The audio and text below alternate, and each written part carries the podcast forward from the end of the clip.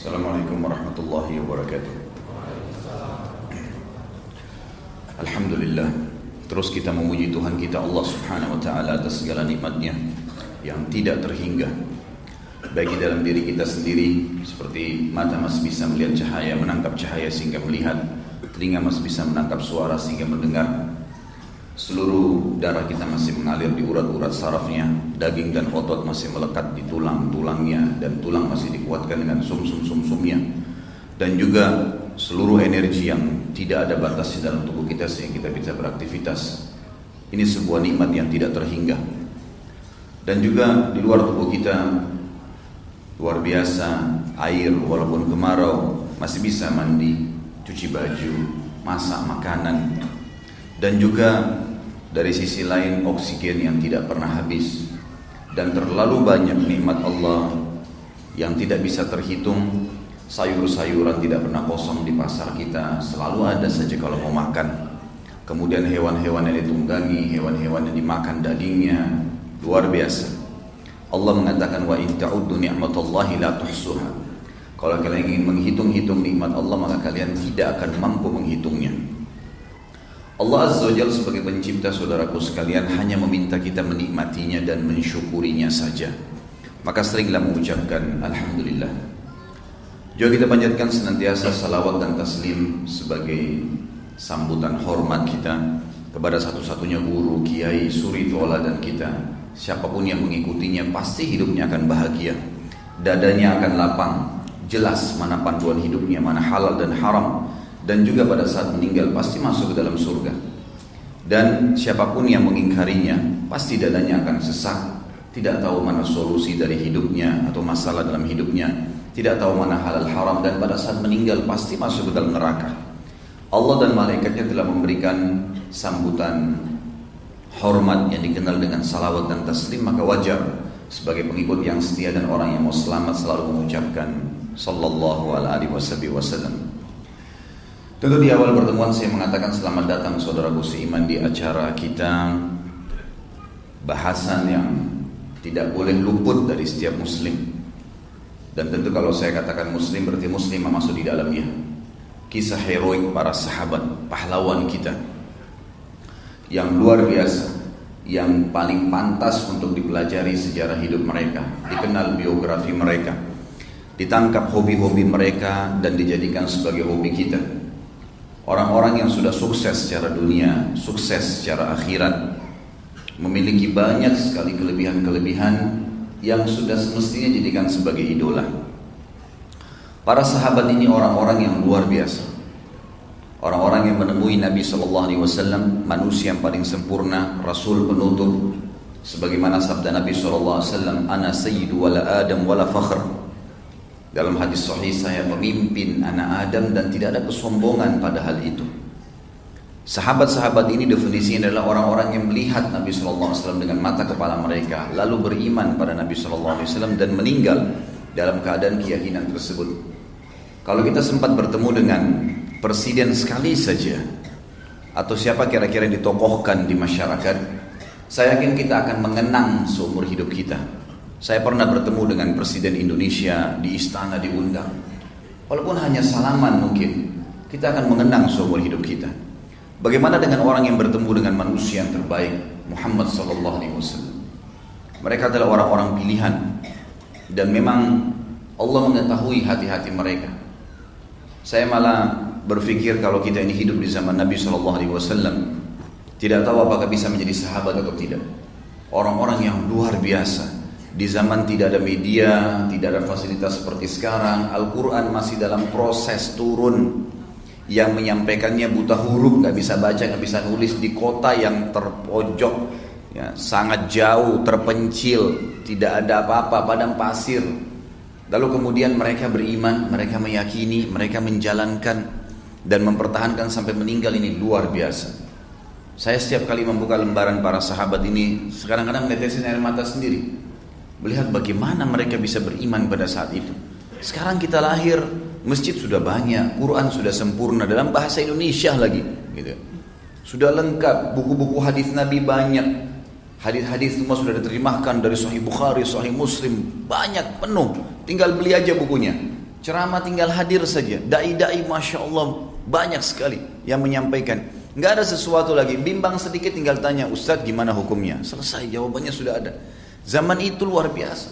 Masih dalam proses. Tapi mereka bisa beriman saudaraku. Dan para sahabat ini adalah orang-orang yang memiliki ciri khas. Mereka berpegang pada kebenaran dan sekali tahu itu kebenaran sudah nggak ada keraguan di dalamnya. Karena memang tidak mungkin bercampur baur antara kebenaran dengan kebatilan. Pasti benar atau salah. Malam atau siang gitu kan. Muda atau tua. Memang berada di antara itu saja. Tidak mungkin bercampur satu sama yang lain. Itu harus difahami benar-benar. Jadi tidak mungkin kebenaran itu diikuti dengan sedikit kebatilan. Gak bisa. Itu sudah cukup menodai kebenaran itu. Jadi mereka berpegang pada benar ya benar sekalian. Sebagaimana pernah saya titip beratkan teman-teman sekalian, camkan baik-baik itu.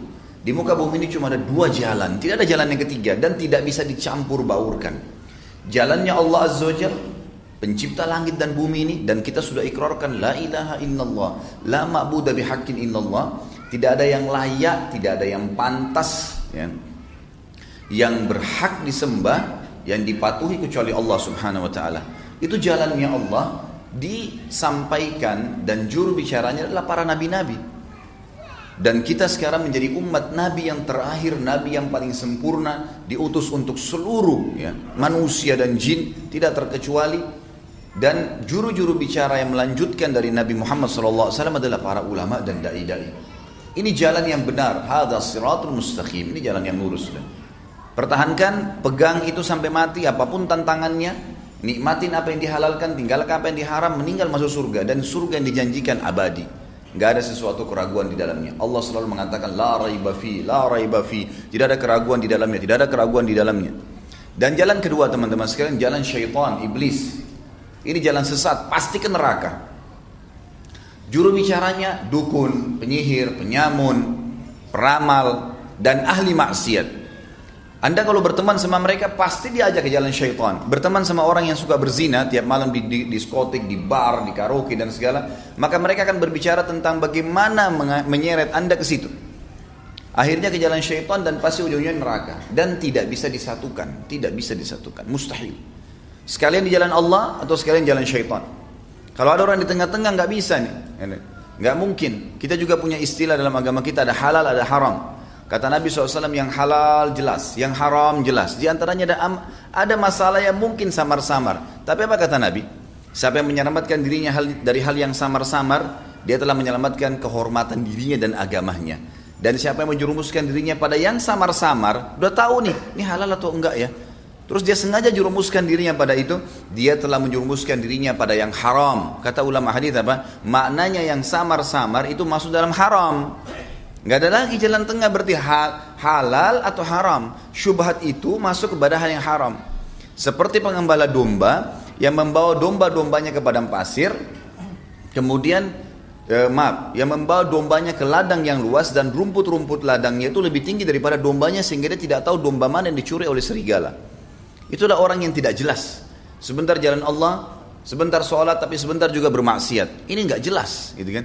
Ini masuk kepada perbuatan yang haramnya nanti mendominasi dia, otomatis. Maka harus difahami dan ini yang dipegang oleh para sahabat. Ini ciri khas. Tinggal kita ikutin, menjadikan mereka sebagai kudua kita akan bersama mereka, bukan mustahil. Para sahabat, saudaraku sekalian, sangat memahami firman Allah Subhanahu wa taala. Saya tertarik untuk menyampaikan firman Allah ini karena saya tahu sahabat betul-betul berpegang pada ini. Dan saya coba secara pribadi, coba semaksimal mungkin saya akan jalankan bersama mereka dan saya harap tentu Anda semua sama gitu. Dalam surah Saf, Allah Subhanahu wa taala menceritakan dan menggambarkan surah nomor 61 ayat 6 sampai akhir surah tepatnya ayat 14. أعوذ بالله من الشيطان الرجيم. وإذ قال عيسى ابن مريم يا بني إسرائيل إني رسول الله إليكم مصدقا لما بين يدي من التوراة ومبشرا مصدقا لما بين يدي من التوراة ومبشرا برسول يأتي من بعد اسمه أحمد. فلما جاءهم بالبينات قالوا هذا سحر مبين. Dan ingatlah ketika Isa putra Maryam menyampaikan kepada Bani Israel, Hai Bani Israel, sungguhnya aku benar-benar utusan Allah kepada kalian, membenarkan, membenarkan kitab sebelumku yaitu Taurat dan memberikan, memberikan berita gembira kabar gembira tentang datangnya seorang rasul yang akan datang sesudahku meninggal nanti yang bernama Ahmad atau Muhammad ya. maka tak kala rasul itu datang mereka dengan membawa bukti-bukti yang nyata mereka masih berkata ini adalah sihir yang nyata. Lalu Allah mengatakan ayat tujuhnya adzlam mimman iftara 'ala Allahil kadhiba wa huwa yud'a ila al-islam wallahu la yahdil qaumadh zalimin dan siapakah yang lebih zalim? Bodoh ya. Kalau zalim itu bahasa kita langsung saja bodoh dia gitu kan? Tidak mengerti. Daripada orang yang mengada-ngadakan dusta terhadap Allah sedang dia diajak kepada Islam. Masih nolak Islam itu kenapa? Alasannya apa menolak mengerjakan apa yang diperintahkan Allah itu alasannya apa? Dan memilih jalan syaitan itu alasannya apa? Nggak ada alasan. Orang yang patuh pada Allah hidupnya bahagia. Orang yang beriman makan minum tidur bernafas semua aktivitas bisa dilakukan, bahkan mereka punya panduan hidup dan mendapatkan balasan-balasan terhadap perbuatan mereka dan meninggal masuk surga. Orang yang berbuat durhaka, jelas sempit hidupnya karena Allah ancamkan dengan hukuman-hukuman dan pada saat meninggal tidak taubat juga memang akan masuk ke neraka. Neraka juga sudah dirincikan semuanya. Wallahu la yahdil qawmal zalimin. Allah tidak akan memberikan petunjuk orang-orang yang zalim. Kata ulama adalah orang-orang yang bodoh, tahu kebenaran tapi tidak mau diikutin.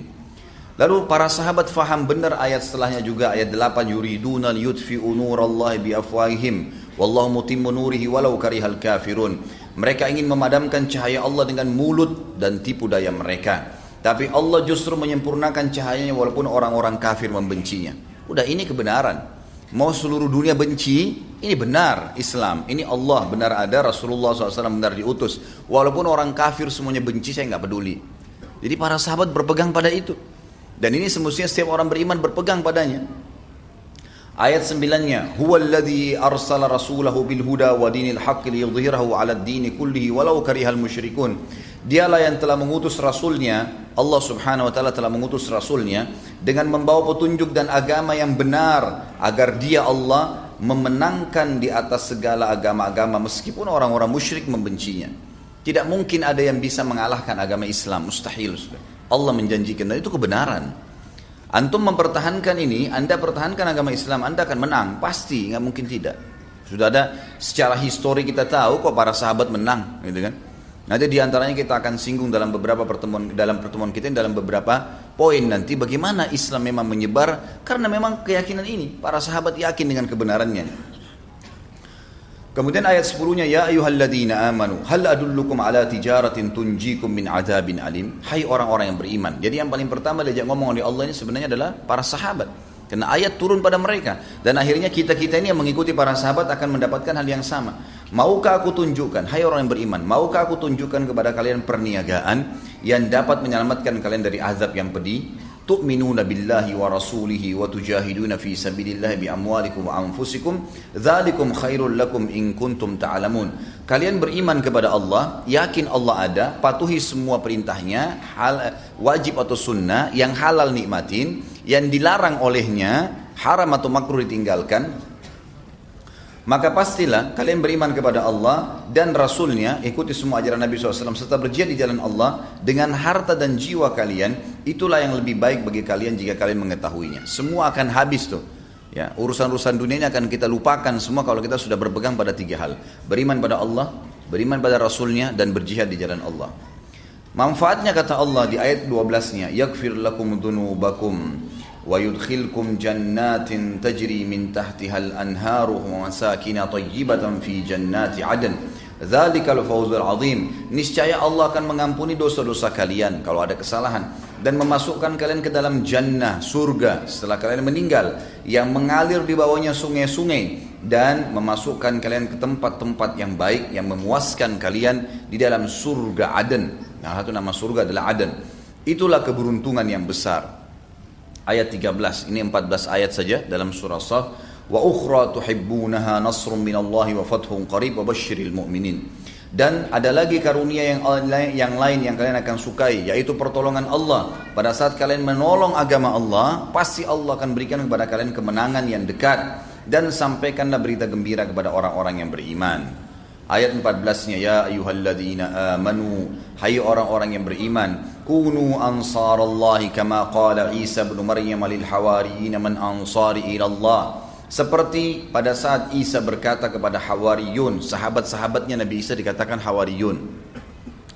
Siapakah yang menjadi penolong-penolong agama Allah? Qala al-hawariyun nahnu ansarullah. Para hawariyun berkata kami adalah penolong-penolong agama Allah. Fa'amanat ta'ifatum min Israel wa kafarat.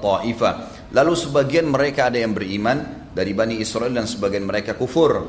Fa'ayyadna alladhina amanu ala aduhim fa'asbahu zahirin. Lalu kami akhirnya membuktikan bahwasanya orang-orang yang beriman di antara mereka kami berikan kemenangan maka orang dan mereka akhirnya menang di depan atau di, di hadapan orang-orang kafir itu. Para sahabat sangat memahami ayat-ayat seperti ini saudaraku sekalian. Inilah yang membuat asas mereka sangat yakin ini kebenaran dan ini dari Allah Subhanahu wa taala.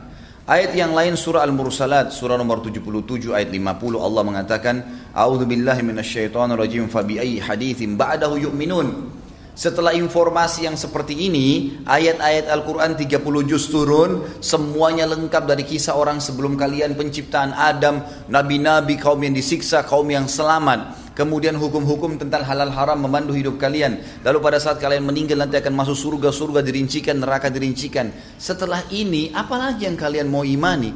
Ada sesuatu yang kalian bisa dapatkan lebih baik daripada ini? Dapat informasi lengkap tentang kehidupan awal manusia sampai akhir manusia panduan hidup mana boleh mana tidak boleh, balasan-balasan yang akan didapatkan karena kepatuhan dan ancaman bagi yang melanggar, kemudian masuk ke dalam surga dirincikan, surga dirincikan juga neraka. Maka ini apalagi yang ingin diimani setelah itu? Kejahilan apalagi yang ada gitu. Allah juga mengatakan di dalam surah Al-Jathiyah surah nomor 46 ya, ayat 6 surah nomor 45 ayat 6 A'udzu billahi minasyaitonir rajim. Tilka ayatullahi natluha 'alaika bil haqq. Fabi ayyi haditsin ba'dallahi wa ayati yu'minun. Inilah ayat-ayat Allah yang dibacakan kepada kalian dengan benar dan turun kepada Muhammad dengan benar. Maka setelah informasi dari Allah ini dan ayat-ayatnya, apalagi yang mereka mau pegangin? Kalau ini saja mereka tidak mau ikutin, apalagi? Enggak ada lagi. Kemudian dalam surah An-Nisa urutan 4 ayat 87 ini semua ayat-ayat yang dipegang oleh para sahabat nih sehingga mereka kokoh dalam prinsip mereka mempertahankan agama ini sebagai kebenaran sampai mereka meninggal. An-Nisa urutan 4 ayat 87 Allah berfirman A'udzubillahi minasyaitonirrajim Allahu la ilaha illahu Allah yang tidak ada Tuhan yang berhak disembah. Nggak perlu cari Tuhan lain yang menciptakan langit, bumi, udara, air, batu, tumbuh-tumbuhan yang kelihatan dan tidak kelihatan oleh mata kalian. Allah yang tidak ada Tuhan sesembahan yang berhak kecuali Dia. La yajma'annakum ila yaumil qiyamati la raiba. Dia pasti akan mengumpulkan kalian pada hari kiamat nanti tidak ada keraguan di dalamnya. Wa man asdaqu minallahi haditha. Siapakah yang lebih pantas dipercaya pembicaraannya dari Allah? Surah An-Nisa juga dalil yang terakhir adalah surah nomor 4 ayat 122. Tentu masih banyak ayat-ayat lain tapi ini saya coba cuplik beberapa ayat yang terlintas di benak saya. Saya coba telusurin apa sih asasnya sahabat ini sampai bisa luar biasa pada saat itu ya. Berkorban hartanya, jiwanya. Luar biasa sampai meninggal mempertahankan semua itu. Mereka menyebarkan agama Islam ke mana-mana. Semua nanti kita akan lihat ada peperangan yang, yang hadiri oleh Sa'id bin Zaid radhiyallahu anhu. Itu luar biasa gitu. Mendorong mereka menyebarkan kebenaran ini tidak ada keraguan karena tahu benar janji-janji Allah ini. Dalam surah Nisa 122 Allah berfirman A'udzubillahi minasyaitonirrajim walladzina amanu.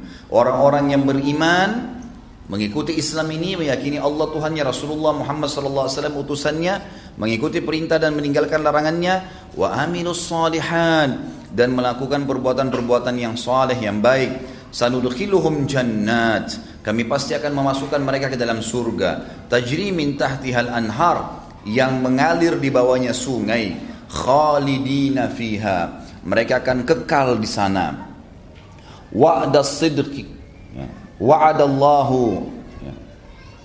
wa'adallahi haqqa. Itulah janji Allah yang benar. Wa man asdaqu minallahi qila. Dan siapa yang lebih pantas ya jujur ya atau siapa yang lebih jujur perkataannya daripada Allah Subhanahu wa taala. Inilah teman-teman sekalian ayat-ayat yang dipegang oleh para sahabat. Sehingga Memang pada saat kita mempelajari tentang kisah-kisah mereka, kita akan temukan aplikasi ayat-ayat ini, pembenaran tentang Allah, pembenaran tentang Rasulullah SAW, menjalankan perintahnya, menolong agama ini, menyebarkannya dan yakin selain Islam pasti batal, tidak diterima dan sesat harus didakwahi, diperangi, didakwahi sampai mereka beriman. Memang harusnya begitu, tidak ada keraguan di dalamnya. Itulah yang membuat mereka hanya mengekspansi Islam, mereka memperhatikan Islam, mewariskan turun-temurun kepada turunan mereka. Itu sebab asasnya. Kemudian juga, saudaraku sekalian, saya ingin menitik beratkan para sahabat ini bertingkat-tingkat tentunya.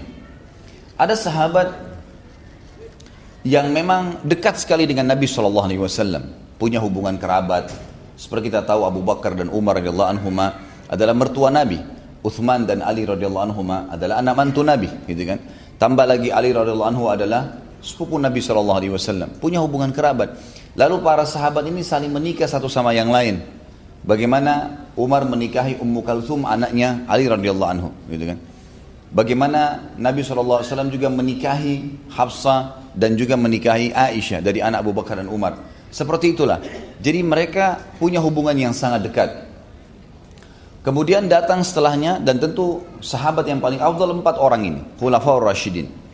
Datang setelahnya adalah sahabat-sahabat yang sempat menghadiri Badr. Peperangan Badr yang mereka hadiri ini punya kelebihan tersendiri karena Allah mengatakan i'malu ma syi'tum qad ghafarallahu lakum. Berbuatlah apa yang kalian inginkan, Allah sudah ampuni kalaupun kalian berbuat salah setelah Badr.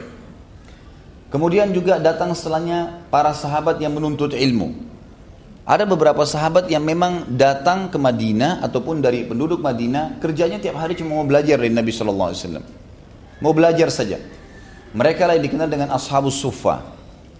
Di belakang rumah Nabi Shallallahu Alaihi Wasallam ada ada tempat yang ditinggikan sebuah rumah sebenarnya bangunan sekarang sudah tidak ada sudah masuk bagian masjid di situ ada sahabat-sahabat Nabi yang tinggal untuk menuntut ilmu. Maka keluarlah seperti Abu Hurairah, Anas bin Malik, kemudian Abdullah bin Umar, Abdullah bin Abbas, Abdullah bin Amr bin As, Abdullah bin Mas'ud. Sahabat-sahabat yang meriwayatkan banyak hadis, Jabir bin Abdullah. Mereka-mereka ini memang penuntut ilmu.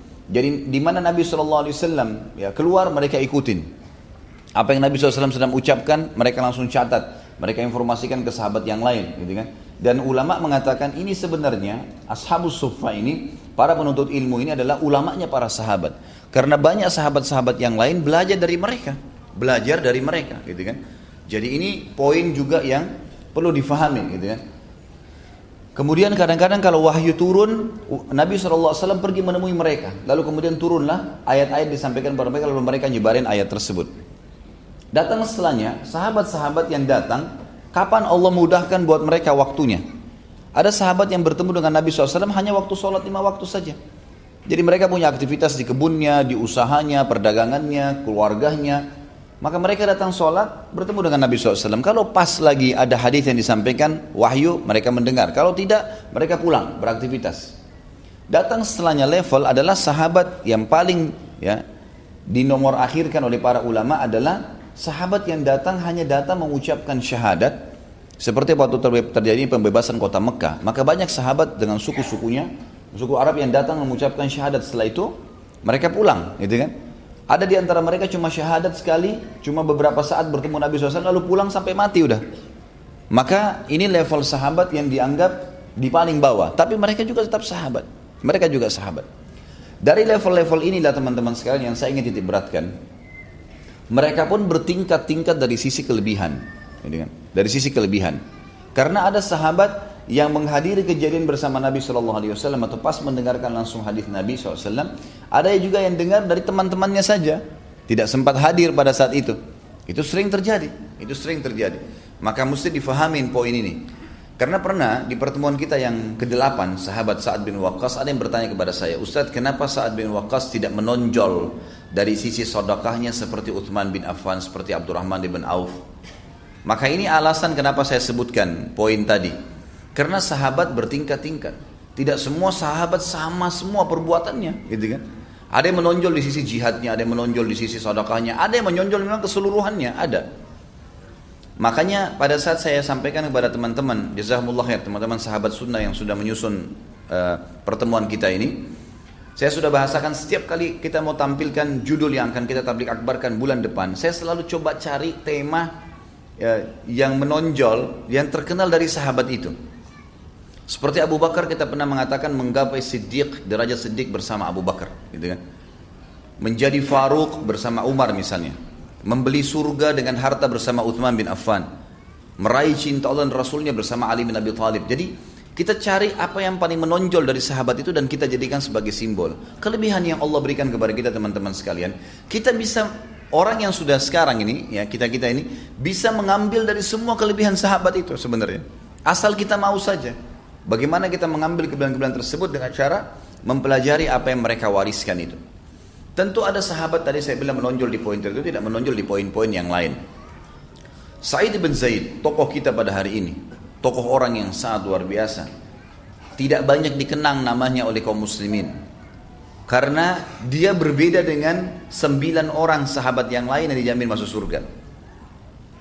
Kalau dari Abu Bakar, Umar, Uthman, Ali, Talha, Zubair, Abdurrahman bin Auf dan nanti kita pelajari juga ya. Ibnu Jarrah ya. maka dia mereka semua ini adalah orang-orang yang menonjol. Sering ada kisah-kisahnya. Said bin Zaid kita temukan kisahnya tidak terlalu banyak. Maka yang paling menonjol disoroti oleh para ulama tentang kisahnya justru kisah ayahnya maka pada saat saya berikan judul kepada teman-teman Said bin Zaid adalah penerus daripada ya pemegang bendera tauhid Quraisy. Dan memang di situ sebenarnya poin daripada yang menyorot daripada Said bin Zaid. Dan nanti kita akan kuatkan dengan beberapa manatik yang mana manakib ya, kelebihan-kelebihan yang belum miliki. Baik, saya akan mulai teman-teman sekalian materi kita ini seperti biasa dengan pelajaran apa sih yang bisa kita ambil sebelum masuk ke pribadi sahabat yang mulia Sa'id bin Zaid radhiyallahu anhu. Yang pertama adalah teman-teman sekalian fahami poin. Kewaris kesolehan. Kesolehan yang antum lakukan yang kita lakukan ketaatan kepada Allah mengerjakan perintah meninggalkan larangan itu bukan cuma bermanfaat buat kita. Tetapi dia bisa bermanfaat bagi lingkungan kita dan bisa bermanfaat terwariskan ya, kepada anak cucu kita. Ini poin yang diambil pelajaran besar dari Sa'id bin Zaid radhiyallahu anhu. Jadi saya akan berikan contoh-contoh dulu supaya jelas. Ulama fikih sepakat mengatakan dalam masalah pernikahan keturunan ayah dari calon laki-laki mempelai laki-laki dan calon mempelai perempuan keturunan ayah itu akan mewariskan fisik akan mewariskan fisik jadi warna kulit paras wajah poster tubuh itu dari keluarga ayahnya calon mempelai laki-laki dan calon mempelai perempuan atau dari istri dan suami Sementara dari ibu itu akan terwariskan lebih banyak kepada karakter dan sifat secara global. Tentu dia bisa berubah dengan berbaurnya si anak ini nanti atau si uh, manusia ini kepada lingkungannya, ya dengan. Tapi ini yang menonjol.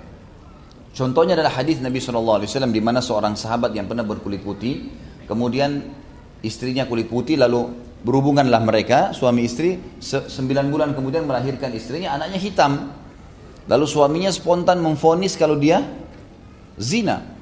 Ini nggak mungkin nih anak saya. Saya putih kamu putih gimana? Ini keluar hitam, gitu kan?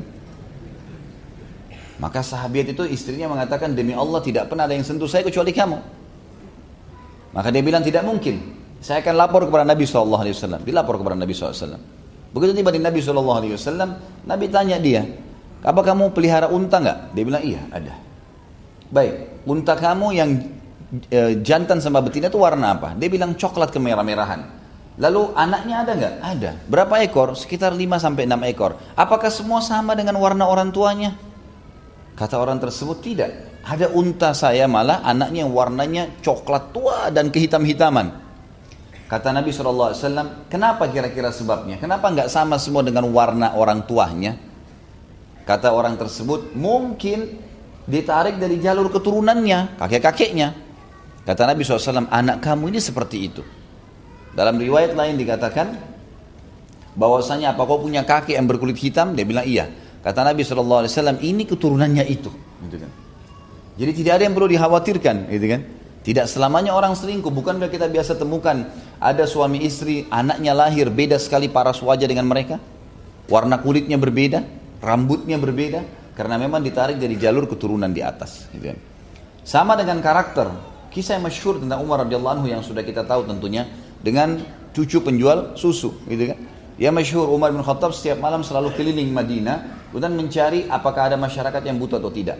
Satu malam beliau lewat di sebelah rumah nenek penjual susu yang sedang bicara sama cucunya sambil berkata, wahai cucuku, susu banyak orderannya sekarang. Lebih baik kita tambah air, campur air saja.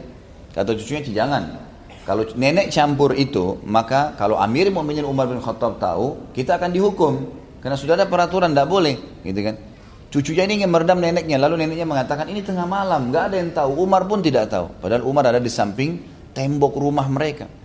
Lalu perempuan tersebut, si cucu ini tiba-tiba menangis terisak-isak kayak orang yang sedang kesakitan. Sampai neneknya kaget, ada apa dengan kamu? Dia bilang, wahai nenekku, kalau seandainya Umar tidak tahu, bagaimana dengan Tuhannya Umar? Mendengar statement dari perempuan ini, apa yang Umar lakukan dari anhu? Umar pulang ke rumahnya, bangunkan anak-anaknya semua laki-laki, lalu ditawarkan menikah malam itu juga. Gitu kan? Ini kalau udah malam-malam dibangunkan suruh nikah kan luar biasa. Yang laki-laki paling kuat ketawanya ya. Dibangunin suruh nikah. Semuanya diam. Kata Umar, ada yang mau menikah dengan cucu penjual susu? Gak ada yang nyaut. Dua kali gak ada yang nyaut. Tiga kali gak ada yang nyaut. Kata Umar, kalau gak ada yang mau nikahi, saya akan nikahi. Maka Asim angkat tangan berkata, anak Umar bin Khattab. Ya, tapi ini tidak masuk dalam kalangan sahabat dia karena dia lahir setelah Nabi SAW meninggal. Maka Asim berkata, saya ayahku, saya akan menikahi dia demi untuk bakti dengan anda. Maka menikahlah. Lalu keduanya memiliki anak Abdul Aziz. Lalu Abdul Aziz punya anak Umar, Umar bin Abdul Aziz, khalifah yang masyhur. Hampir mayoritas ulama yang menceritakan tentang sejarah kesolehan Umar bin Abdul Aziz yang dua tahun memimpin sampai tidak ada lagi orang yang menerima zakat, orang sudah sangat luar biasa lah, makmur gitu kan. Itu karena kesolehannya cucu penjual susu tadi. Jadi dari neneknya tuh turun tuh ke kesolehan gitu kan. Makanya jangan heran kalau orang-orang jalur keturunannya memang dasarnya jalurnya memang dasarnya baik-baik, soleh, terutama di jalur ibunya itu bukan mustahil memang terwariskan. Ada orang memang subhanallah secara fitrahnya begitu, secara alami memang dia baik gitu, mudah dipandu, tidak suka buat masalah dengan orang. Ada orang alami begitu, subhanallah terwariskan. Jadi kesolehan itu selain bermanfaat buat kita, kita akan dapat balasan dari Allah dan juga secara alami orang yang soleh, orang yang baik itu disukai oleh masyarakat. Tidak ada orang itu yang rajin ke masjid, senyum dengan orang, bantu orang susah lalu dibenci, nggak ada itu. Pasti dia baik, gitu kan? Dia baik, dia santun. Kecuali kalau dia campur baur. Misal memang dia soleh ke masjid tapi mukanya selalu cemberut, tidak pernah bantu orang sakit, tidak pernah bantu orang susah, tidak pernah jenguk orang sakit, nggak pernah terlibat membantu masyarakat, atau gotong royong lah, atau ngantar jenazah. Maka ini wajar gitu, karena dia, dia sebagian sunnah, meninggalkan sunnah yang lain. Tapi kalau dia baik saja, Pasti orang suka dan kalau meninggal orang kenang kebaikannya. Maka kesolehan itu sangat baik gitu kan. Beda dengan keburukan. Keburukan semua orang tidak suka. Orang ada lewat iseng dipukul, orang iseng pukul. Atau orang sengaja mengambil barang orang lain. Secara alami, biar juga bukan muslim, orang anggap itu perbuatan buruk. Dibenci di masyarakat, juga berbahaya. Kena ancaman-ancaman dari Allah subhanahu wa ta'ala. Jadi kesolehan bermanfaat buat dia, bermanfaat juga buat lingkungannya. Gitu kan, dan bisa terwariskan. Contoh yang lain hadis Nabi SAW yang berbunyi, Berbaktilah kalian dengan kedua orang tua kalian. Allah akan karuniakan kalian anak yang berbakti dengan kalian. Lihat efeknya. Kesolehan yang kita lakukan. Berbakti dengan kedua orang tua. Allah karuniakan anak yang berbakti dengan kita. Kata ulama hadis ini punya dua makna. Janji Allah besar ada dua di sini. Yang pertama adalah Allah menjanjikan dia pasti punya keturunan. Karena kata Nabi SAW, siapa yang berbakti pada kedua orang tuanya, Allah akan karuniakan dia anak. Ini poin dulu. Lalu kemudian lanjutannya poin yang kedua adalah yang berbakti padanya. Jadi ada janji Allah dua di sini. Kita berbakti dengan orang tua sebagai bentuk kesalehan kepatuhan kepada Allah maka Allah jadikan ada sesuatu yang kita dapatkan, gitu kan? Kemudian jagalah kesucian, kehormatan, kemaluan kalian. Jangan selingkuh, jangan berzina. Maka Allah akan jaga juga kesucian, kehormatan, kemaluan pasangan kalian. Jadi ada rentetan itu, gitu kan? Ada hubungannya satu sama yang lain. Maka perlu difahami nih, gitu kan? Kemudian juga Nabi Zakaria alaihissalam menyebutkan dalam surah Maryam surah nomor 19 ayat 6 di antaranya pada saat beliau umur sudah 100 tahun tetap minta anak tidak punya keturunan. Maka bahasa Zakaria gunakan dalam Al-Quran adalah A'udzubillahi rajim yarithuni wa yarithu min ali Yaqub waj'alhu rabbi radiyah Ya Allah kalau kau berikan aku anak itu, manfaatnya sebenarnya yarithuni. Warasa yarithu artinya mewarisi saya. Kata ulama tafsir, mewarisi ilmu yang telah engkau berikan ya Allah. kesolehan ini supaya ada yang warisi, ada yang teruskan, ngajarin manusia, gitu kan. Itu maksudnya. Jadi Nabi Zakaria memberikan gambaran kepada kita keturunan ini akan bisa terwariskan kesolehan kepada mereka karena adanya kesolehan orang tuanya. Ini juga maknanya. Kemudian juga banyak kisah-kisah yang berhubungan dengan masalah itu, di mana Umar bin Khattab juga di antaranya pernah keluar pada saat Hafsah bercerai dengan suaminya. Kemudian Hafsah, uh, Umar radhiyallahu anhu menawarkan Hafsah kepada Abu Bakar kepada Uthman dulu. Uthman waktu itu sudah punya anak, sudah punya istri, gitu kan. Umar bin Khattab tidak pergi menawarkan Hafsah kepada laki-laki yang sebaya, banyak sahabat Nabi, banyak yang lain. Tapi Umar jeli, dia ingin mencari buat pasangan suaminya, ya, eh, pasangan untuk suami anaknya, siapa nanti akan meletakkan bibit kesolehan di rahim anaknya nih. Ini gak main-main ini. Kata ulama sampai sperma itu berpengaruh. Itulah sebabnya kenapa para sahabat hati-hati memilih. Dan ini sesuai dengan sabda Nabi SAW, takhayyalu lidutafikum Pilih tempat kalian meletakkan benih kalian. Setetes sperma yang salah dimasukkan ke rahim wanita yang fasikah, yang buruk, maka sudah cukup untuk membuat perempuan itu menjadi ibu anak tersebut selamanya. Seburuk apa pun dia.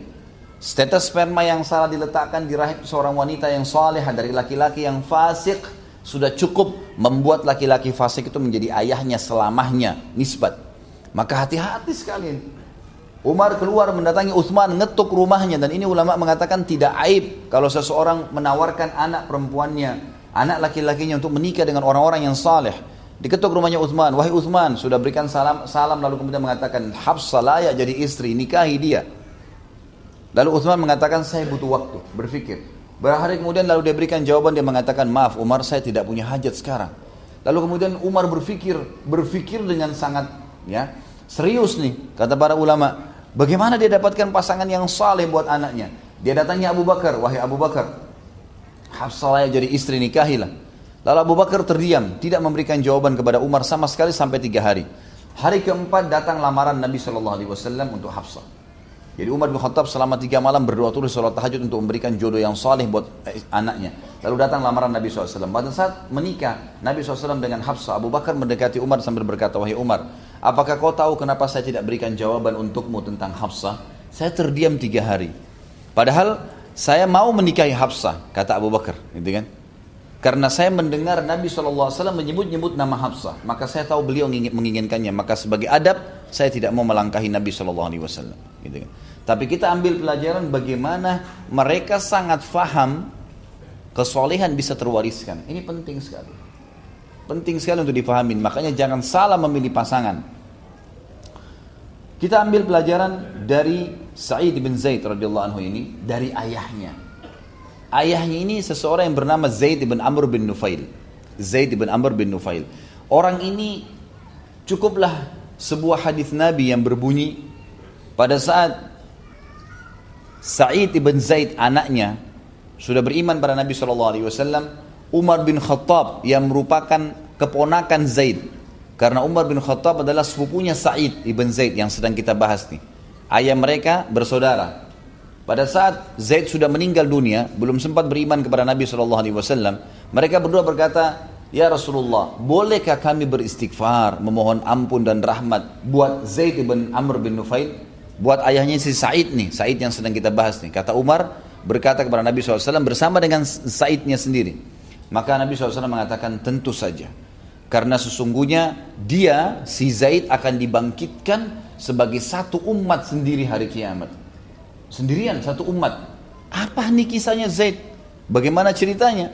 Dalam buku yang sedang kita bedah ini panjang lebar diceritakan sampai 2-3 lembar khusus menceritakan tentang kisah si Zaid ini. Ternyata saudaraku seiman, di Mekah itu pada zaman itu sudah mulai sudah mulai luar biasa lah ya penyimpangan dari agama Nabi Ibrahim alaihissalam itu sudah sangat jauh. Mereka sudah mulai menyembah berhala-berhala dan ada di dalam sirah nabawiyah saya sudah jelaskan orang yang paling pertama masukkan berhala di jazirah Arab namanya Amr bin Luhai. Amr bin Luhai ini orang dari suku Huza'ah yang datang merampas Mekah dari suku Jurhum.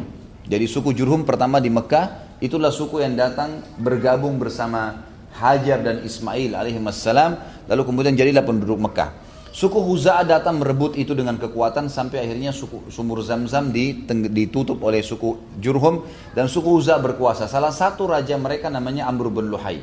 Kata Nabi SAW, Allah memperlihatkan saya Amr bin Luhai di neraka isi perutnya sedang keluar. Karena sedang disiksa oleh Allah SWT, dia yang paling pertama mengubah ajaran Ibrahim AS. Dia memasukkan berhala-berhala gitu kan.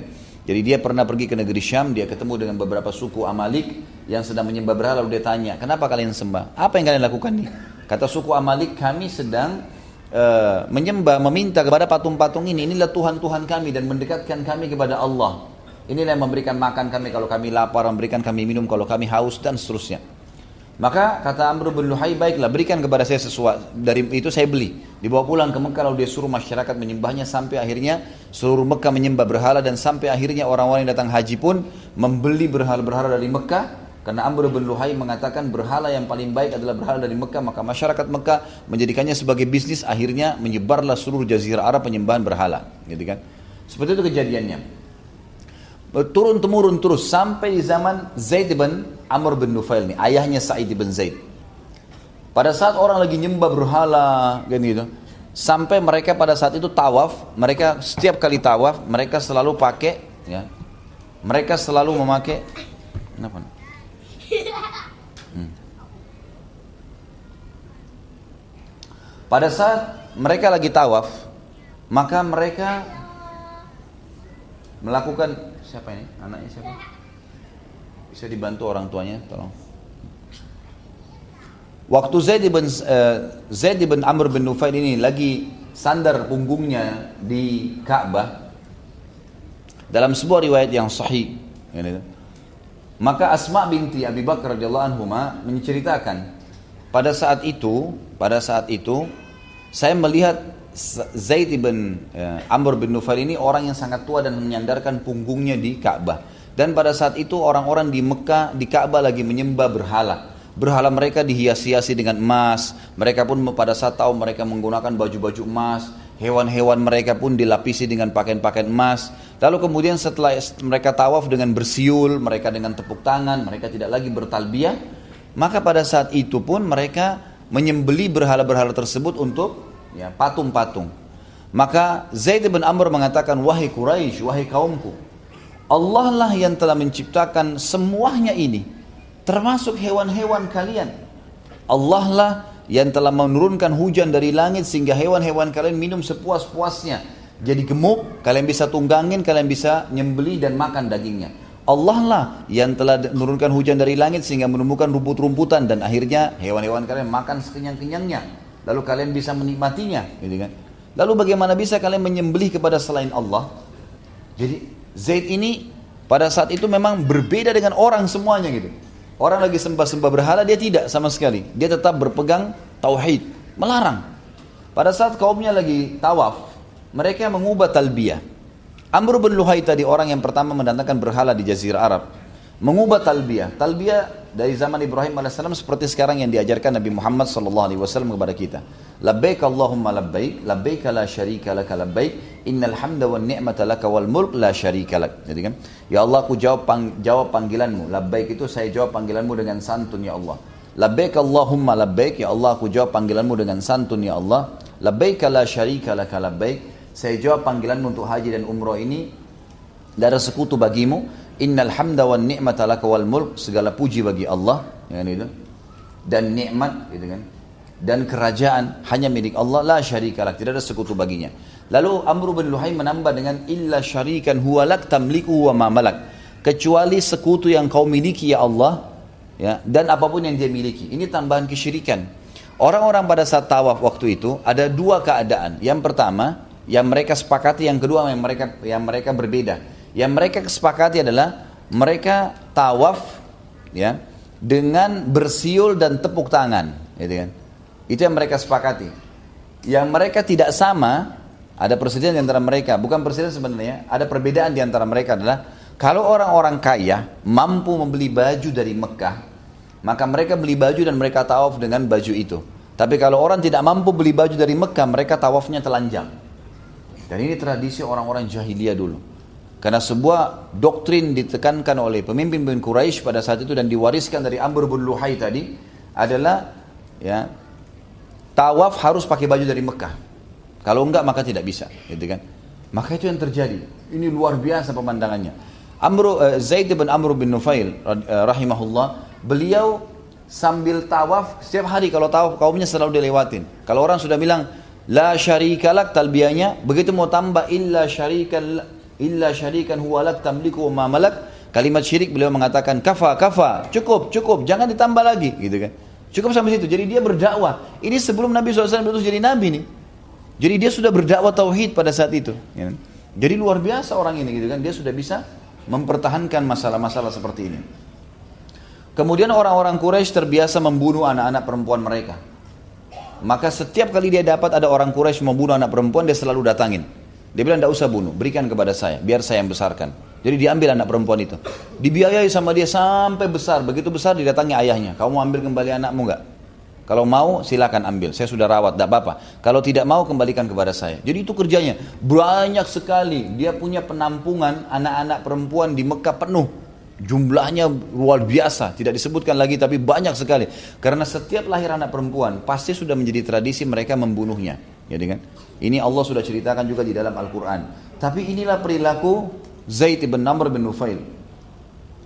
Kemudian yang paling unik adalah dari ceritanya bagaimana beliau rahimahullah mencari kebenaran agama. Jadi Amr Zaid bin Amr bin Nufail ini bersama dengan beberapa temannya termasuk teman dekatnya adalah Waraka bin Naufal. Waraka bin Naufal ini masih sepupunya Khadijah radhiyallahu anha yang pada saat Nabi SAW pertama menerima wahyu Iqra bismi rabbikal ladzi khalaq kan oleh Khadijah diajak Nabi SAW bertemu dengan sepupunya yang bernama Waraka bin Naufal. Waktu itu beragama Nasrani. Waraka bin Naufal ini berkata kepada Nabi SAW waktu Nabi ceritakan. Kata dia, Allahu Akbar yang telah datang kepada kau hai Muhammad adalah namusul akbar. Jibril. Istilah Jibril itu namusul akbar. Hewan, maksudnya bukan hewan, makhluk yang bersayap, gitu kan? Yang besar. Yang telah datang kepada Musa. Kau pasti akan menjadi nabi. Dan kalau seandainya saya masih hidup pada saat kau diutus nanti, maka saya pasti menjadi pendukungmu. Pada saat itu enam bulan fase penobatan penobatan Nabi SAW jadi Nabi, Waraka bin Nawfal meninggal dunia. Dan kata Nabi SAW, Waraka bin Nawfal di surga. Karena dia sudah menyatakan kalau nanti kau diutus jadi Nabi resmi, saya akan menjadi pengikutmu, gitu kan? Pada saat terutama kaum mengeluarkanmu dari Madinah. Waraka bin Nawfal ini bersahabat dekat sekali sama Zaid bin Amr. Zaid bin Amr ini ayahnya Said nih. Mereka duduk kumpul-kumpul dengan ada lagi tentunya yang lainnya ya. Ada uh, uh, Ubaidillah Abdullah bin Jahash dan ada beberapa orang yang tentu disebutkan nama-namanya seperti Uthman bin Huwairith kemudian uh, Waraka bin Naufal Ubaidillah bin Jahash dan Zaid bin Amr bin Nufail ini. Jadi mereka berempat duduk lalu mereka berkata ini kayaknya kaum kita sudah ngawur nih gitu. Nggak mungkin ini salah jalan mereka gitu kan. Nggak mungkin ini pasti salah jalan maka yang terjadi adalah Waraka bin Naufal pergi mencari satu orang pendeta Nasrani dan akhirnya dia beriman pada Allah SWT melalui risalah Nabi Isa AS yang pada saat itu memang belum ada Nabi Muhammad SAW. Kemudian Ubaidillah bin Jahash dan juga ya, uh, Uthman bin Al-Huwairith ini pergi ya mencari dan mereka pulang tidak tidak mendapatkan pada saat Nabi SAW diutus mereka beriman gitu kan. Kemudian yang yang bahasan kita saksi bahasan Zaid bin Amr bin Nufail. Jadi dia jalan sendiri nih. Jalan kaki dia kelilingi jazirah Arab. Dia tak ta, cari tahu nih mana agama yang mengenal Tuhan namanya Allah. Dari lisan demi lisan tidak ada media, tidak ada transportasi, dia jalan sendiri. Kelilingi semua kampung-kampung sampai dia mencapai tempatnya ahli kitab di negeri Syam.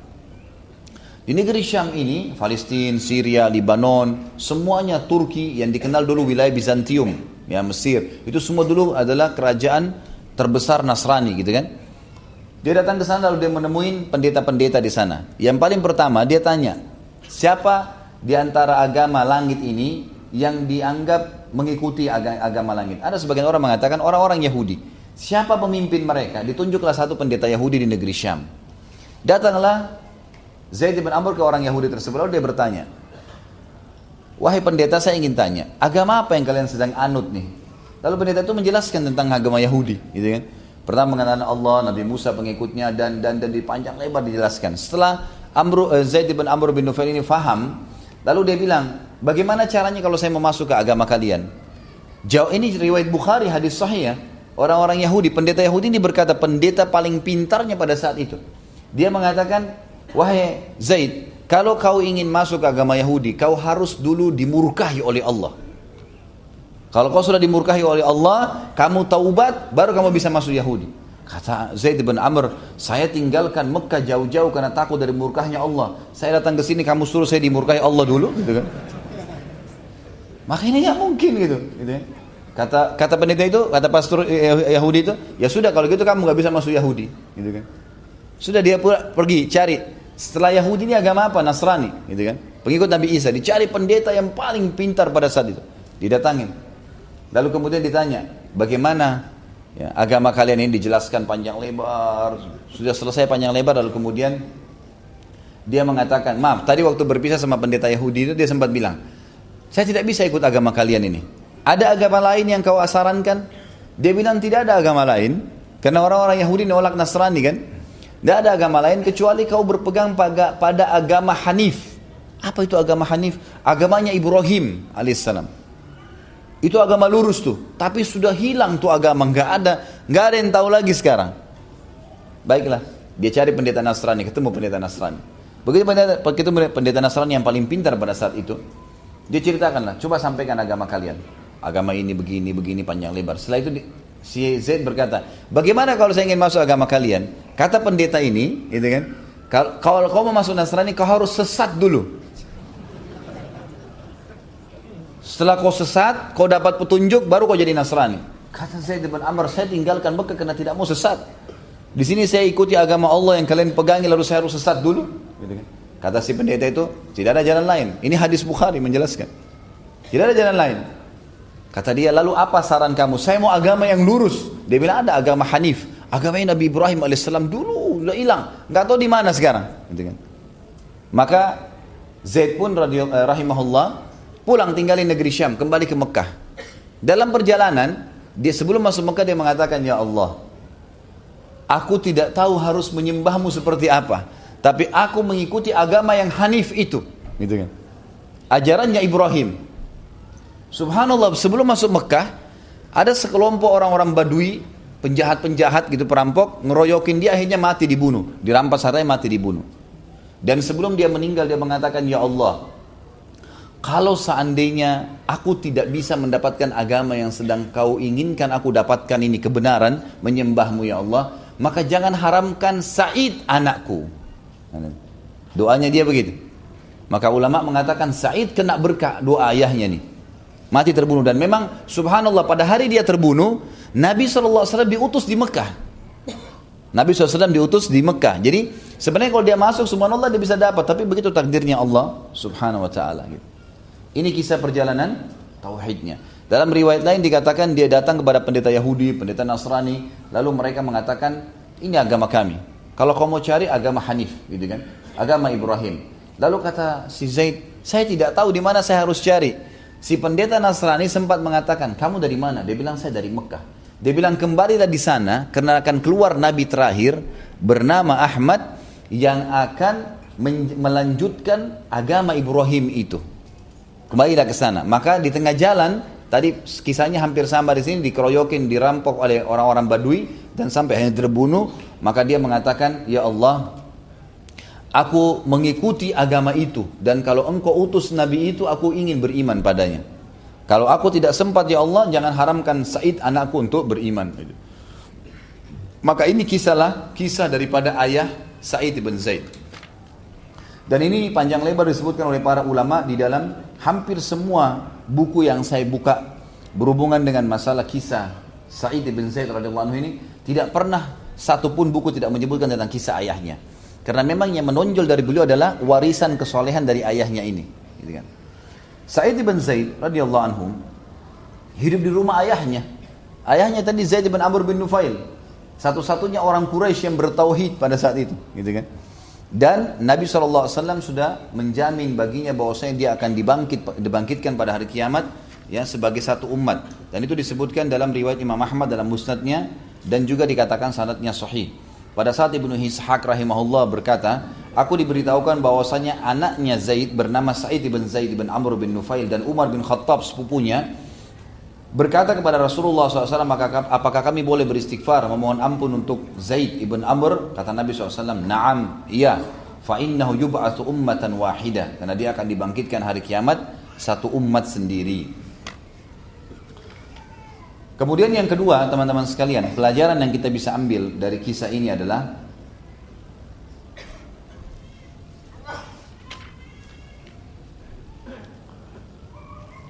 Jadi yang pertama tadi kesolehan terwariskan. Yang kedua, jiwa itu kalau bersih, dasarnya bersih, jauh dari hal-hal yang berbau kemaksiatan dari kecilnya, dari kecilnya, maka akan lebih mudah dia menerima kebaikan. Yang saya ingin titik beratkan di sini teman-teman sekalian, jangan pernah wariskan perbuatan buruk kita kepada anak-anak. Saya kasih contoh gini. Mungkin antum di sini yang hadir, anda yang hadir di sini, ada yang baru mengenal sunnah, mungkin baru setahun, mungkin dua tahun, mungkin sepuluh tahun yang lalu misal, gitu kan. Sebelumnya waktu kita masih baru balik, nggak ngerti apa-apa. Mungkin masih suka pernah mencuri, mungkin pernah berzina, mungkin pernah dusta, mungkin pernah macam-macam. Dan kita tahu penyebabnya itu karena lingkungan, mungkin karena orang tua kita tidak baik mendidik kita dulu, tidak memperkenalkan orang tua kita sendiri tidak pernah bisa ngaji. Bagaimana kita mau diajarin ngaji? Yang kita lihat adalah pertengkaran ibu dan ayah, yang kita lihat adalah ibu kita tidak pakai jilbab, yang kita lihat adalah kedustaan seorang ayah di depan mata kita kepada istrinya dan dan dan seterusnya. Ini keburukan teman-teman sekalian. Jangan keburukan itu kita wariskan sekarang kepada anak-anak kita sambil berkata begini, ini bahaya sekali. Dia mengatakan misal, toh nanti juga saya juga pada saat umur 35 tahun saya sadar akhirnya, biarlah anak saya ini masih muda nikmatin deh. Misalnya. 17 tahun tidak apa-apa masa puber biarin pacaran jadi sudah menjadi simbol kita di Indonesia kalau SMA itu atau SMP itu udah harus bergaul bebas itu udah harus kalau enggak dianggap kolot nantinya ini ini pemahaman yang salah ini. Nggak boleh teman-teman sekalian. Kalau kita bisa baca Al-Quran umur 35 tahun anak-anak kita harus 6 tahun sudah hafal Quran. Jangan keburukan yang diwariskan gitu kan? Paksain mereka tanya konsultasi dengan para orang-orang menghafal Quran bagaimana caranya? Orang di Madinah teman-teman sekalian sampai sekarang, kalau mereka bertemu satu sama yang lain, pasti yang paling pertama ditanya, anakmu sudah hafal berapa juz? Ini kalau saya pegang anak saya, teman saya pegang anaknya di Madinah, itu kalau datang ketemu, yang paling pertama setelah salaman tanya, anak kamu siapa namanya? Si Fulan, Abdullah misalnya. Anak kamu siapa? Ahmad. Berapa yang Abdullah, berapa juz yang Abdullah sudah hafal? Itu kalau sudah SD kelas 2, kelas 3 itu minimal 15 juz sudah biasa mereka. Oh baru 15 juz, baru 15 juz. Kita sekarang 40 tahun, satu juz saja mending kalau ada gitu kan. Ini 6 tahun, baru 15 juz, baru begini, subhanallah. Saya baru lihat cuplikan ke mana ada satu anak di Saudi, ayahnya seorang da'i masyhur, masya Allah. Di rumah ayahnya itu ada perpustakaan, kitabnya ada ribuan kitab, gitu kan? Ribuan kitab.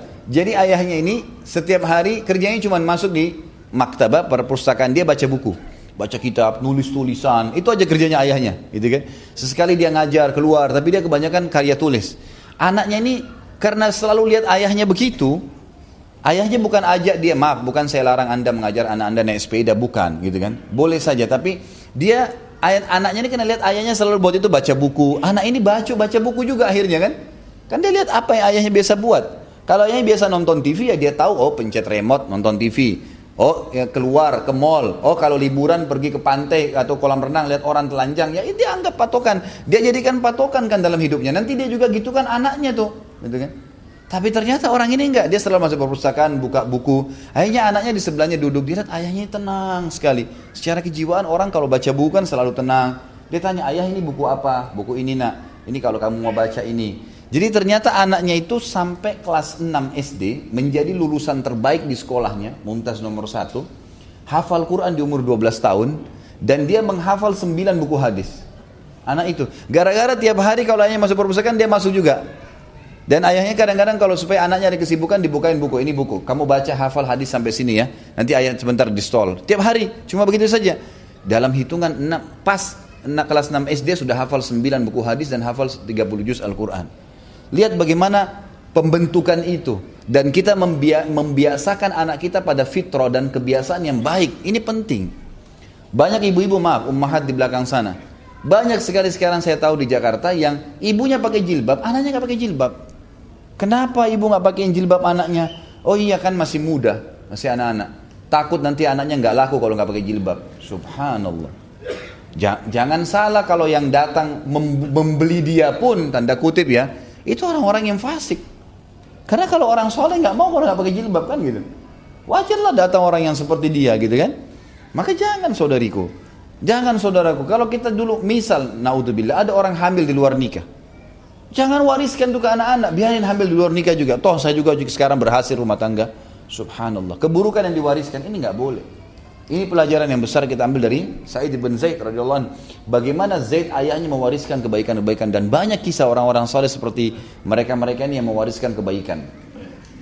Ini kurang lebih gambaran dalam pelajaran yang kita bisa ambil dari kisah yang akan kita sebutkan panjang lebar masalah Sa'id bin Zaid radhiyallahu anhum. Baik, saya akan bicara di sini tentang masalah nasabnya terlebih dahulu. Ya. Sa'id ibn Zaid radhiyallahu anhu, nah tentu namanya cukup panjang ya.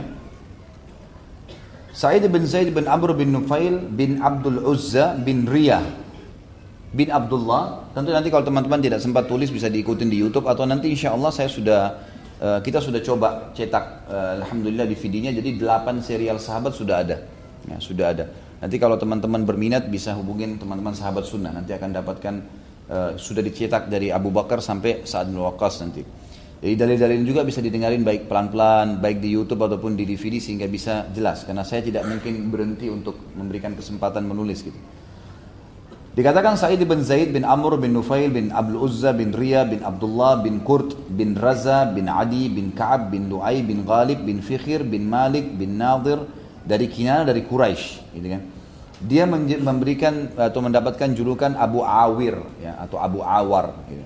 Jadi ini kunianya sebenarnya sebenarnya beliau tidak punya anak namanya Awar ya, tapi sudah terkenal dengan begitu di zaman jahiliyah dan saya tidak temukan di referensi-referensi yang saya baca saya tidak temukan termasuk di buku kita ini atau buku-buku yang lain tidak ada disebutkan kenapa mendapatkan julukan itu. Nasabnya bertemu dengan Nabi SAW di Ka'ab bin Lu'ay dan beliau adalah sepupu Umar bin Khattab, ayah sama ayah bersaudara. Dia lahir 22 tahun sebelum Hijriyah. Jadi dia masuk Islam sebelum 20 tahun umurnya, gitu kan. Istrinya adalah Fatimah binti Khattab, adik kandungnya Umar bin Khattab. Adik kandungnya Umar bin Khattab ini istrinya Sa'id bin Zaid. Jadi dia menikah dengan sepupunya sendiri. Sementara dari poster tubuh, beliau adalah orang yang seperti Umar bin Khattab. Kebetulan suku Adi ini, sukunya Umar Khattab terkenal orangnya kekar-kekar, tinggi besar. Dan Said juga terkenal dengan poster tubuh itu. Dan memang ulama menukil mengatakan dia lebih dekat dengan Umar. Umar radhiyallahu anhu orangnya tinggi besar, kulitnya putih, wajahnya tampan. Memang Said pun seperti itu, ya. Seperti itu keadaan secara fisik. Baik itu sisi nasabnya dan sekarang kita masuk ke masalah manakibnya. Apa sih kelebihan Sa'id bin Zaid yang kita bisa ambil seperti biasa semua sahabat kita sebutkan manakibnya. Yang pertama tentu dia adalah 10 sahabat yang jamin masuk surga. Dan ini sudah jelas hadis yang sudah kita sebutkan dari Abu Bakar dulu Nabi SAW mengatakan Abu Bakar di surga, Umar di surga, Uthman di surga, Ali di surga, Talha di surga, Zubair di surga, Abdurrahman bin Auf di surga gitu kan. Kemudian disebutkan juga Sa'ad bin Waqqas di surga, kemudian Sa'id bin Zaid dan Abu Ubaidah bin Jarrah di surga, gitu kan. Jadi Sa'id bin Zaid masuk dari 10 sahabat yang masuk surga. Padahal sebenarnya banyak sahabat-sahabat yang lain. Tapi 10 orang ini langsung Nabi SAW kotakkan. Jadi 10 orang ini bersama, gitu kan. Itu fadilah yang pertama. Fadilah yang kedua, manakib beliau yang kedua adalah 10 sahabat awal yang masuk Islam. Jadi setelah Abu Bakar, Umar, uh, Abu Bakar, Umar, kemudian sahabat-sahabat Nabi Uthman, kemudian Abdurrahman bin Auf, masuk di antaranya Sa'id bin Zaid yang pertama-tama masuk Islam. Kemudian pada saat dia pertama masuk Islam, karena ayahnya sering menceritakan kepada dia tentang agama Tauhid. Waktu dia mendengarkan Nabi SAW diutus menjadi Nabi, maka Said pun sudah tahu dari ayahnya nih, Bagaimana harus bertauhid dia hadir di majelis Nabi SAW sekali langsung dia syahadat, langsung dia syahadat. Dan seperti tradisi sahabat-sahabat yang lain seperti Abu Bakar, Umar dan lainnya, mereka begitu masuk Islam, maka mereka langsung spontan mengucapkan. Maaf tentu Umar di sini belum masuk Islam ya. Jadi yang 10 masuk surga itu eh, 10 awal masuk masuk Islam itu adalah Abu Bakar, kemudian Ali bin Abi Thalib, kemudian Zaid bin Haritha, sahabat-sahabat Nabi yang sudah masyhur yang masuk masuk Islam di awal. Masuk antaranya Sa'id bin Zaid karena nanti jasa yang paling besar dari Said adalah masuk Islamnya Umar disebabkan karena dia, gitu kan. Itu jasa yang paling besar nanti dari Said bin Zaid. Kemudian dia pun pulang ke rumahnya lalu dia berkata kepada istrinya Fatimah, "Wahai Fatimah, telah diutus seorang nabi yang mulia di kota kita ini. Dan saya sudah sering disampaikan oleh ayah saya Zaid bahwasanya kita harus bertauhid, semua kaum kita ini sesat, mereka menyembah berhala, mereka menyimpang dari jalur agama Allah, ajaran Nabi Ibrahim. Dan saya mendapatkan firman Allah yang turun dari lisannya. Lalu kemudian dia membacakan kepada istrinya Fatimah, A'udzu billahi minasyaitonir rajim. Iqra bismi rabbikal ladzi khalaq khalaqal insana min 'alaq. Iqra wa rabbukal akram alladzi 'allama bil qalam 'allamal insana ma lam ya'lam. Gitu kan? Jadi Iqra bismi rabbikal ladzi khalaq, bacalah perkataan Tuhanmu yang telah menciptakan. Dan seterusnya sampai akhir ayat tadi.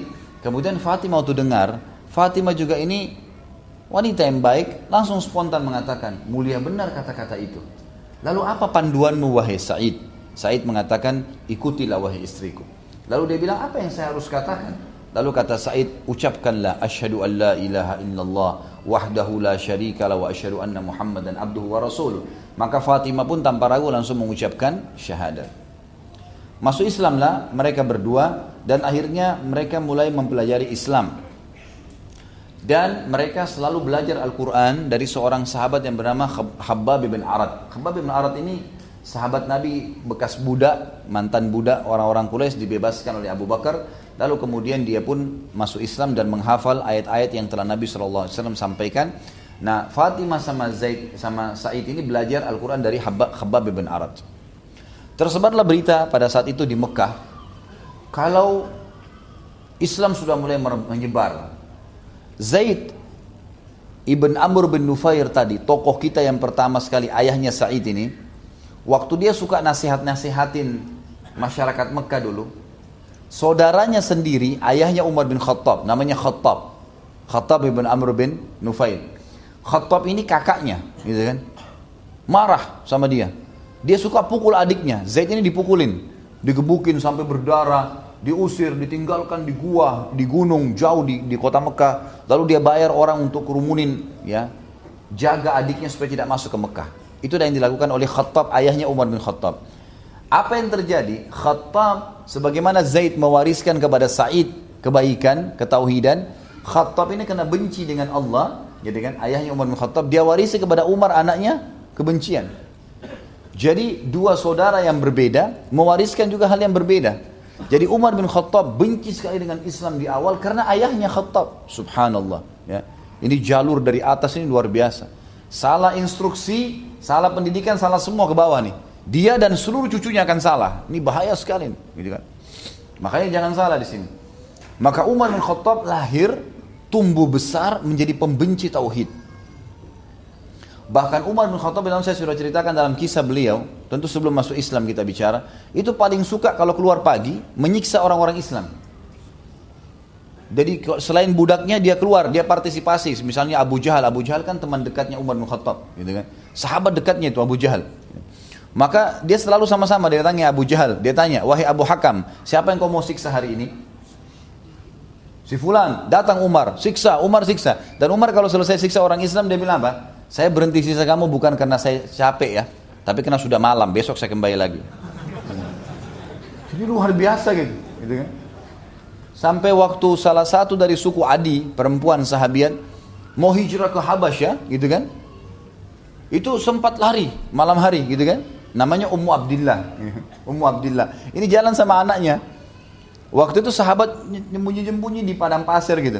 Pada saat uh, mereka bertemu di, di perbatasan antara keluar Mekah untuk menuju ke Jeddah, pergi ke pelabuhan untuk pergi ke Habasyah gitu kan. Maka mereka malam hari, tengah malam supaya nggak ada yang tahu. Subhanallah, Umar bin Khattab ini punya tradisi, memang sebelum Islam dia suka keliling Mekah. Waktu sudah masuk Islam dia keliling Madinah untuk tapi waktu itu beda ya. Waktu di Mekah memang mencari apakah masih ada orang-orang Islam, orang Muslim yang beriman kepada Nabi SAW pada saat itu yang memang masih berkeliling, maka dihukum sama Umar, dipukulin, digebukin. Setelah masuk Islam dia mukul orang justru yang begadang kalau tidak mau sholat malam gitu kan. Jadi perbedaan yang luar biasa. Tapi Ummu Abdillah ini dia naik gunung sama anaknya untuk selamat keluar. Pas turun gunung ketemu dengan Umar. Nah Umar ini orang yang paling benci dengan Islam pada saat itu kan. Lalu kata Umar, wahai Ummu Abdillah, kau mau ke mana bawa-bawa barang gitu. Kata Ummu Abdillah, kami ingin pergi. Wahai Umar, kami ingin tinggal di kota ini dengan beribadah kepada Allah, kalian larang. Kami mau keluar pun kalian tahan. Gitu kan. Kalau kamu buat apa, buat apa, terserah kamu, hai Umar. Lalu Umar tiba-tiba mengatakan, Ummu Abdillah, e, pergilah dan semoga kau selamat. Sudah, pergilah. Ummu Abdillah ini bertemu dengan muslimin. Waktu bertemu dengan sebagian sahabat yang mau hijrah ke Habasyah, ditanya Ummu Abdillah ini terlambat kan? Ditanya, wahai Ummu Abdillah, kamu ke mana saja? Dia bilang, saya lewat gunung supaya nggak ketahuan. Kamu ketemu orang nggak? nggak ada sih kecuali Umar gitu kan kata mereka Umar bin Khattab kata Ummu Abdullah iya mudah-mudahan saja saya ketemu sama dia penyebab masuk Islamnya. Sampai ada satu sahabat itu bilang Umar bin Khattab mau masuk Islam mustahil. Sampai unta bisa masuk di lubangnya peniti. Di lubangnya apa? Ya jarum gitu kan. Udah nggak mungkin Umar masuk Islam. Karena begitu tiap hari keluar mukulin orang gebukin orang luar biasa ya benci dengan Islam. Ringkas cerita adalah Umar bin Khattab ini melihat keadaan Mekah pada saat itu. Ini sebab dia masuk Islam, gitu kan. Dia melihat keadaan Mekah ini simpang siur. Jadi kadang-kadang paman sama ponakannya, karena ponakannya masuk Islam, pamannya siksa, gitu kan. Atau kalau ada orang yang masuk Islam, maka dibenci oleh masyarakat. Atau dia berusaha melawan keluarganya. Umar ini berpikir, ini apa ini? Gitu Dulu di Mekah tidak ada begini, orang satu saja. Nyembah berhala, nyembah berhala semua ini setelah datang ajarannya jadi kacau nih. Ini berarti sumbernya Muhammad nih, Sallallahu Alaihi Wasallam. Dia belum dia belum beriman pada saat itu ya. Maka dia pun menggunakan baju perangnya Umar radhiyallahu anhu, pakai baju perangnya, baju besi, pedangnya semua. Dan Umar ini terkenal di Mekah, kalau dia keluar mau membunuh, pasti dia pulang sudah membunuh atau dia mati dah. Jadi salah satunya, dia nggak pernah pulang. Kalau dia sudah niat mau bunuh satu orang, mesti dia ke sana dia bunuh.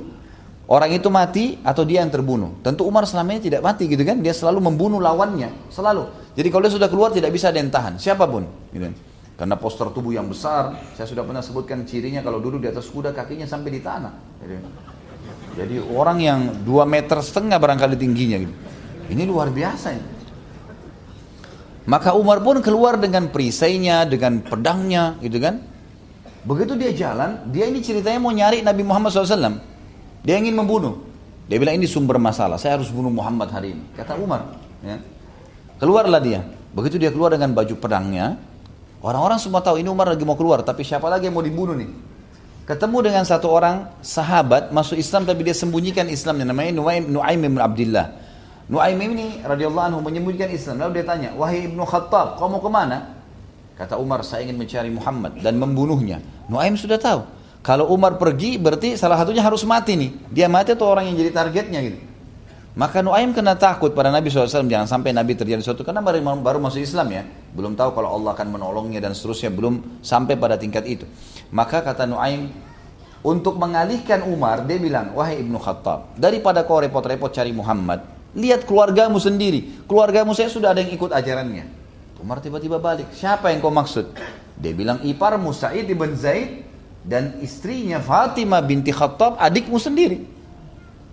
Umar bin Khattab dikatakan dalam riwayat wajahnya memerah. Kemudian dia tadinya mau bunuh Nabi SAW beralih langkah kakinya menuju ke rumah adiknya Fatimah dengan suaminya Sa'id bin Zaid. Ini tokoh kita gitu kan. Ternyata Sa'id bin Zaid sama Fatimah lagi baca Quran. Lalu Umar bin Khattab pun melangkah ke sana. Dan Umar ini kalau jalan telapak kakinya kedengaran. Jadi saking beratnya badannya gitu kan. Jadi waktu dia lewat di depan rumah Fatimah, Fatimah tahu ini kakaknya lagi datang. Khabbab bin Arad disembunyikan, guru ngaji mereka disembunyikan dalam kamar. Lalu Quran yang masih di atas kulit unta pada saat itu disimpan. Tapi belum sempat disimpan, Umar bin Khattab sudah mendobrak pintu. Gitu kan. Ini bukan cuma mengetuk tapi mendobraknya. Dalam riwayat dikatakan sampai rubuh pintu itu kan. Kemudian Umar masuk dan mengatakan, apa yang kamu lakukan? Gitu kan. Apa yang kalian lakukan? Apa yang saya dengar tadi? Gitu kan. Kata Fatimah, tidak ada apa-apa. Dia bilang tidak. Ada tadi yang saya dengar. Lalu kata Sa'id, Sa'id bin Zaid mendekati dia mengatakan, wahai Umar, kami mengikuti kebenaran. Dan kami mengikuti apa yang telah turun kepada Muhammad SAW yang diutus oleh Tuhannya Allah. Ama Umar dalam riwayat dikatakan Sa'id bin Zaid ini besar seperti dia. Dipelintir lehernya, dijatuhin ke tanah. gitu kan. Terus dadanya didudukin oleh Umar. Sa'id ini. Lalu Said sudah tahu ini Umar akan membunuh. Dia sudah henuskan pedangnya, dia akan bunuh iparnya nih, Said ibn Zaid, gitu kan. Said dengan pasrah mengatakan, walaupun kau bunuh saya tidak ada masalah. Saya tidak takut sama sekali. Fatimah rupanya tahu kakaknya nih, kalau bunuh ya bunuh gitu kan. Dia membela suaminya. Kemudian dia mendekati, dia ingin mendorong Umar, Umar bin Khattab spontan memukul adiknya berdarah bibirnya, jatuh.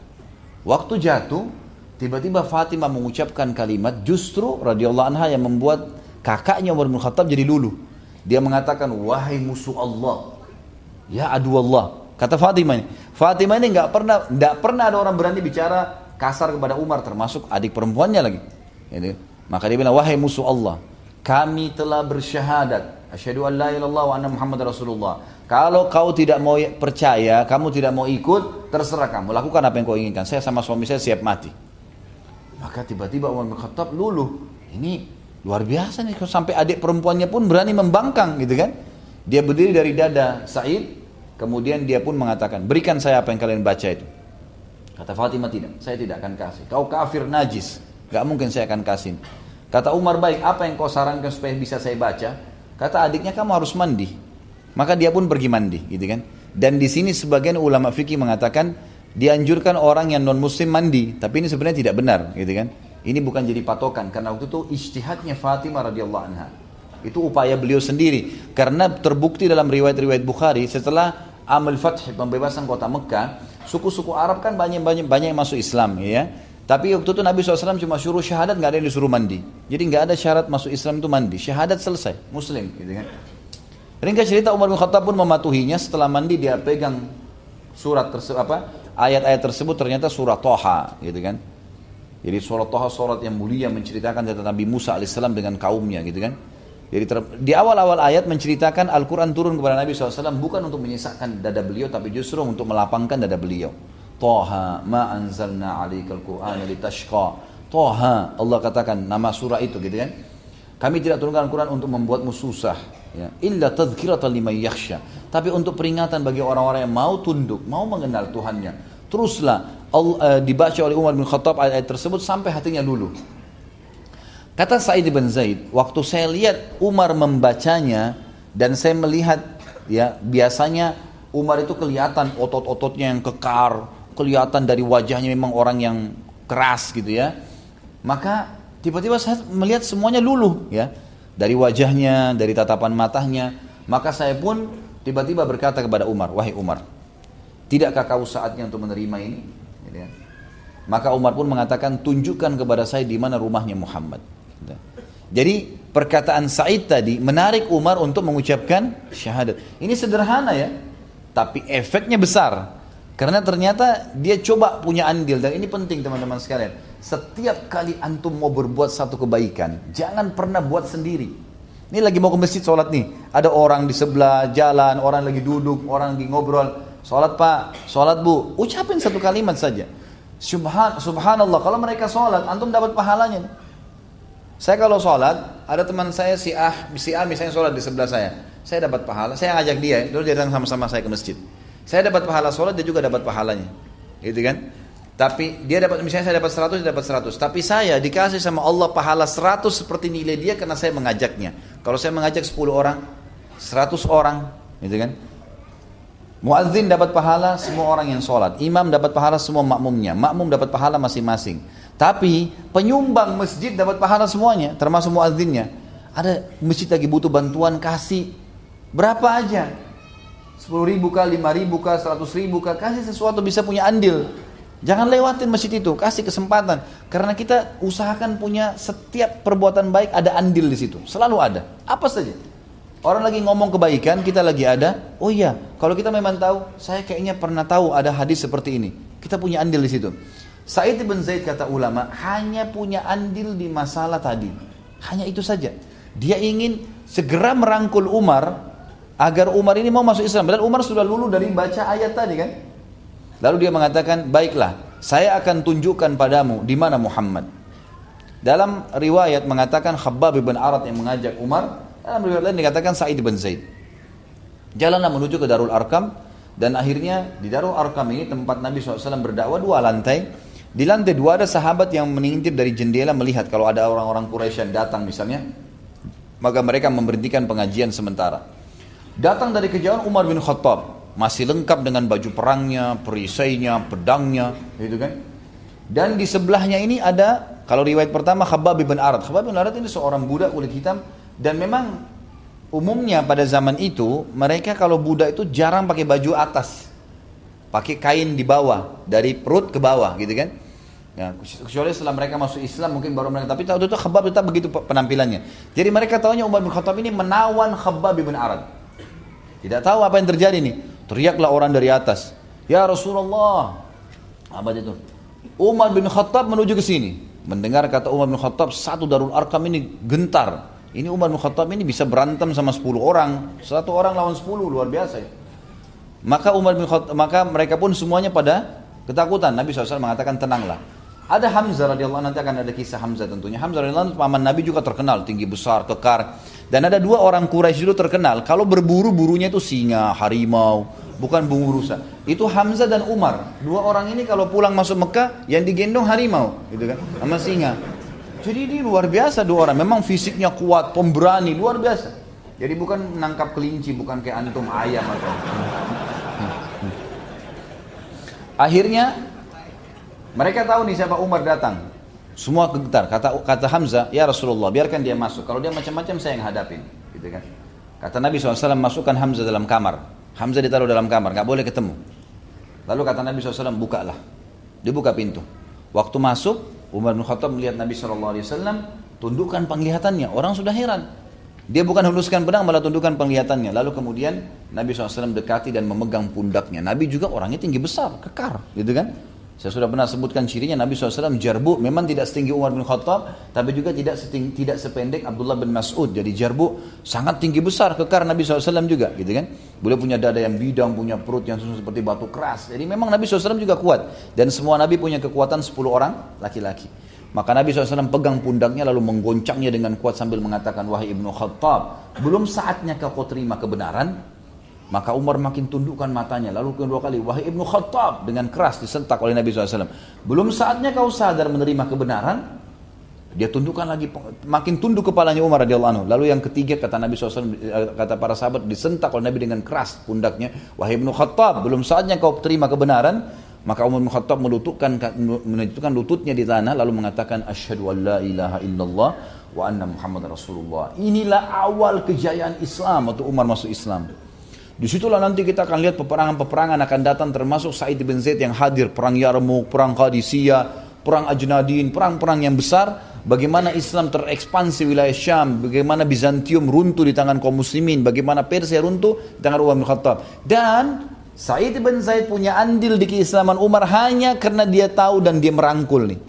Apa susahnya punya andil dalam hal yang kecil lalu kita punya banyak hal yang besar gitu kan. Jangan pernah tunda menasihatin orang lain demi kebaikan. Nasihatin baik-baik, gitu kan. Jangan berikan jangan berikan peluang syaitan untuk membuat kita ragu untuk menyampaikan kebenaran itu. Ini manakib atau kelebihan yang ketiga. Jadi setelah 10 orang yang masuk surga, beliau juga adalah 10 orang yang awal masuk Islam. Kemudian masuk Islamnya Umar bin Khattab di tangan dia dan kisahnya sudah saya sampaikan panjang lebar. Kemudian yang keempat adalah beliau juga menghadiri semua peperangan Nabi SAW kecuali Badar. Kecuali perang Badar. Jadi semua peperangan Nabi tidak pernah ditinggalkan oleh Said bin Zaid radhiyallahu anhu dan beliau pada saat perang Badar sedang diutus oleh Nabi SAW bersama Talha bin Ubaidillah. Talha bin Ubaidillah juga termasuk ada 10 orang sahabat yang Nabi hitung termasuk ahli Badar, gitu kan? Yang tidak sempat hadir, tidak sempat hadir. Tapi Nabi hitung mereka hadir di Badar. Di antaranya Utsman bin Affan pernah saya ceritakan. Utsman bin Affan itu karena menjaga istrinya Ruqayyah anak Nabi SAW maka tidak ikut berperang. Sa'id bin Zaid bersama Talha bin Ubaidillah memang dikhususkan oleh Nabi SAW mengutus diutus negeri Syam untuk memata-matai kafilahnya Quraisy gitu kan. Maka pada saat mereka pulang dan perang Badar selesai, uh, Nabi SAW memberikan andil, memberikan bagian dari ghanimah. Artinya terhitung mereka termasuk ahli Badar. Dan ahli Badar ini Allah telah berfirman, "I'malu ma syi'tum faqad ghafarallahu lakum." Berbuatlah semau kalian, ya, sungguhnya Allah telah mengampuni dosa kalian. Yang keenam, beliau adalah gubernur pertama di negeri Syam. Jadi pada saat nanti akan kita ceritakan peperangannya dalam perang Yarmuk setelah runtuh ya wilayah Syam, terutama Damaskus di tangan kaum muslimin yang dipimpin oleh Abu Ubaidah bin Jarrah radhiyallahu nanti juga akan kita jelaskan di serial kita yang 10 insyaallah.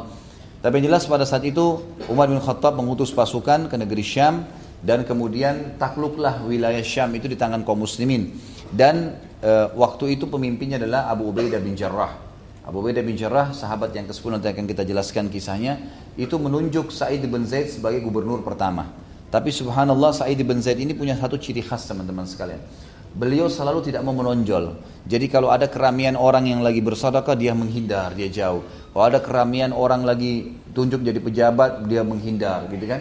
Termasuk ternyata waktu Umar bin Khattab menunjuk enam orang sahabat yang ditunjuk untuk uh, penghuni surga yang untuk menjadi ahli syurah, di sini Sa'id bin Zaid sengaja lari, nggak mau, gitu kan? Supaya Umar nggak tunjuk, gitu. Supaya Umar nggak tunjuk jadi ahli syura. Jadi dia memang pada saat itu jadi gubernur beberapa hari lalu kemudian dia menurun mencopot dirinya sendiri, mengatakan kepada Sa'id uh, Sa'ad bin Abi Waqqas, pimpinan terbesar panglima perang di negeri di di di, di pasukan Umar bin Khattab ini mengatakan janganlah tunjuk saya sebagai gubernur dan berikan, berikan kepada orang lain. Saya lebih suka menjadi orang biasanya muslimin. Biarlah saya jadi masyarakat. Di pasukan perang tidak mau pegang bendera. Enggak, saya di belakang.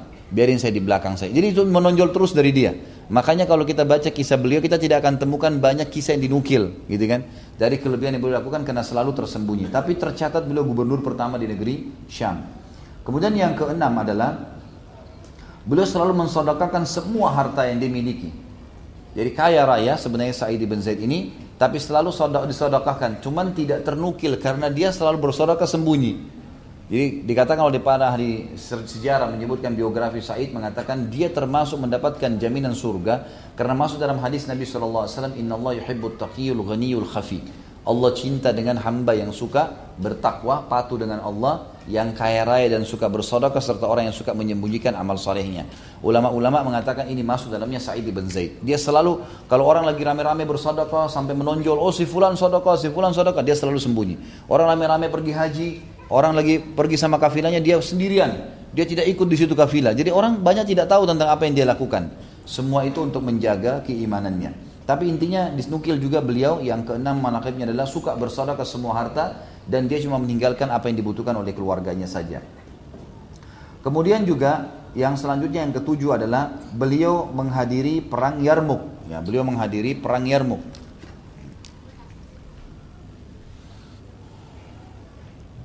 Dan yang kedelapan mengikuti perang Ajnadin. Saya akan sebutkan dua peperangan ini sepintas ya. Tapi izinkan saya menyebutkan dulu nanti saya kembali ke poin 7 dan 8. Beliau hadir di perang Yarmuk dan hadir di perang Ajnadin. Yang kesembilan Abu Bakar meminta saran Sa'id bin Zaid saat akan menunjuk Umar bin Khattab menjadi khalifah. Jadi waktu um, Abu Bakar ingin menunjuk Umar bin Khattab jadi khalifah, sempat meminta saran kepada beberapa sahabat yang dianggap punya kedekatan diri dengan Allah Subhanahu wa taala. Di antaranya Sa'id bin Zaid.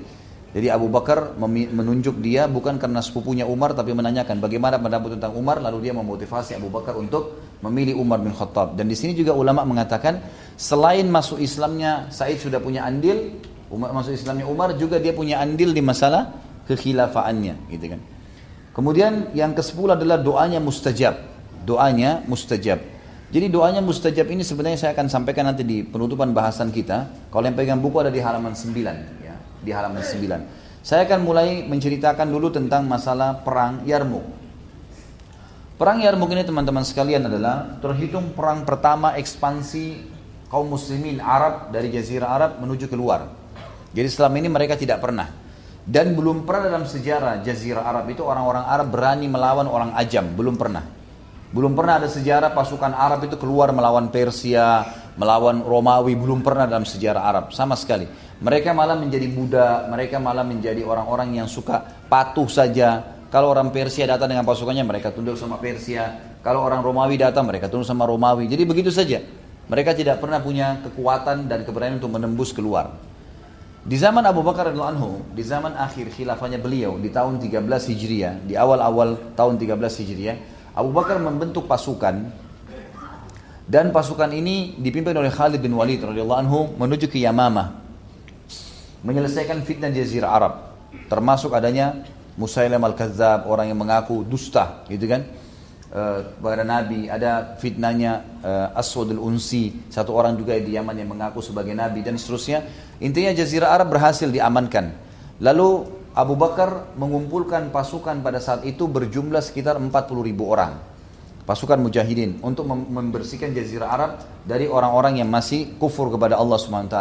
Dan mereka akhirnya pasukan Khalid bin Walid dialihkan menuju ke Kuwait sekarang, negeri Kuwait ya. Dulu bukan namanya Kuwait tentunya. Lalu kemudian menaklukkan wilayah Kuwait itu. Ternyata di Kuwait ini pada saat itu sering ada interaksi dengan Persia. Karena Kuwait itu perbatasan di Selat Teluk dengan Persia, gitu kan. Jadi ada dalam uh, wilayah Kuwait itu dulu setengahnya sebagainya dikuasai oleh orang-orang Persia, gitu kan.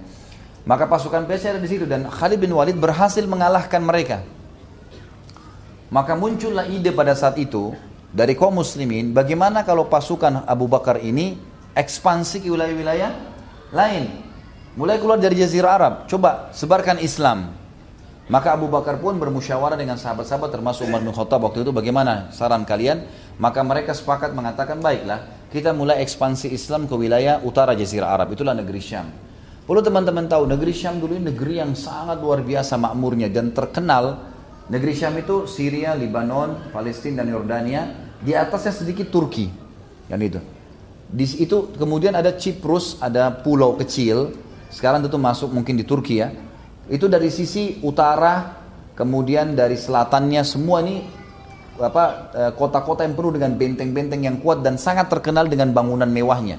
Sampai sekarang kalau teman-teman ke negeri Syam, itu masih bisa menemukan bangunan-bangunan kuil-kuil peninggalan Bizantium dulu. Besar-besar dan bagus-bagus gitu. Termasuk wilayah Mesir.